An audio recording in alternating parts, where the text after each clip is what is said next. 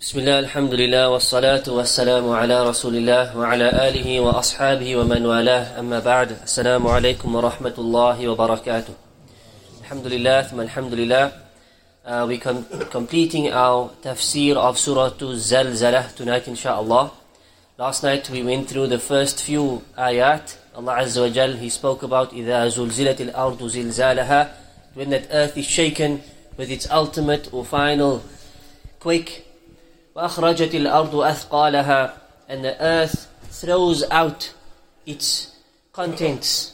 We mentioned this refers to the treasures as well as the, the dead. وقال الإنسان ما لها and people will then exclaim and say what is wrong with the earth? Why is it in such a state after it used to be stable? فقال الإنسان ما لها يومئذ تحدث أخبارها بأن ربك أوحى لها On that day, the earth will speak. It will bring out all of the information, everything that happened on the earth, will, it will come out. Because it's your Rabb, Allah, instructed it, it and inspired it to speak.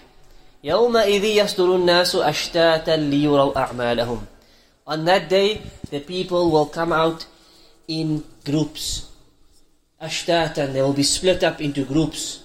لِيُرَوْا أَعْمَالَهُمْ To show them their deeds. And we ended on this verse. So they will be shown their deeds. The people of righteousness will be together. The people of evil and disbelief will be together. Each one seeing their deeds in front of them.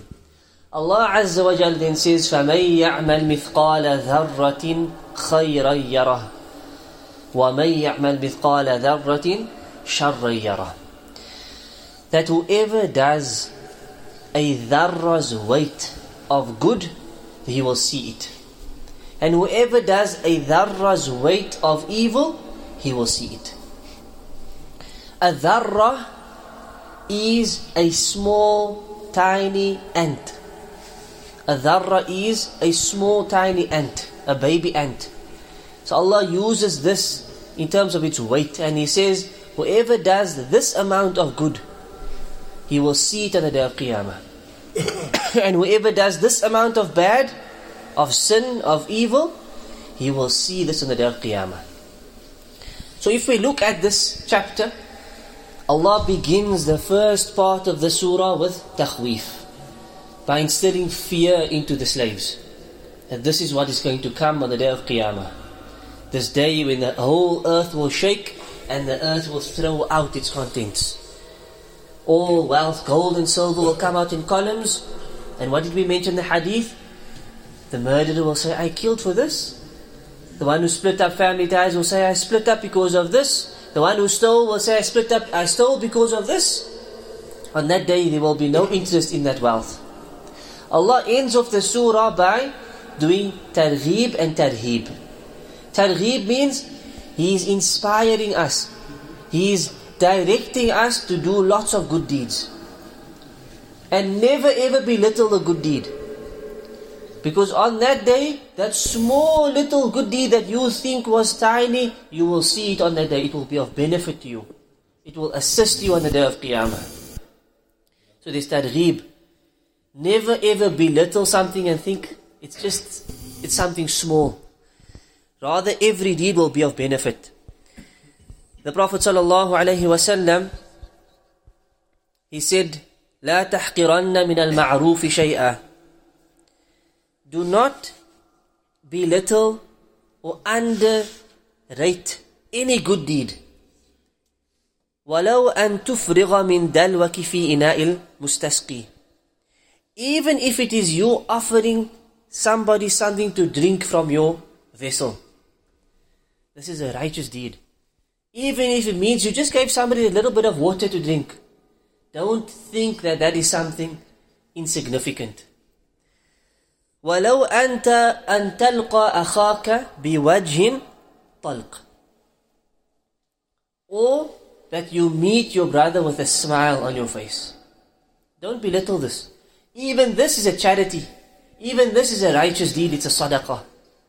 Even these small things that you do. You took your brother's hand, you smiled in his face, Assalamu alaikum. This is righteousness. This is deeds that we will see on the day of, of Qiyamah. The end of the verse or the surah then is tarheeb, the opposite. Allah did targhib, which is do as much good as you can.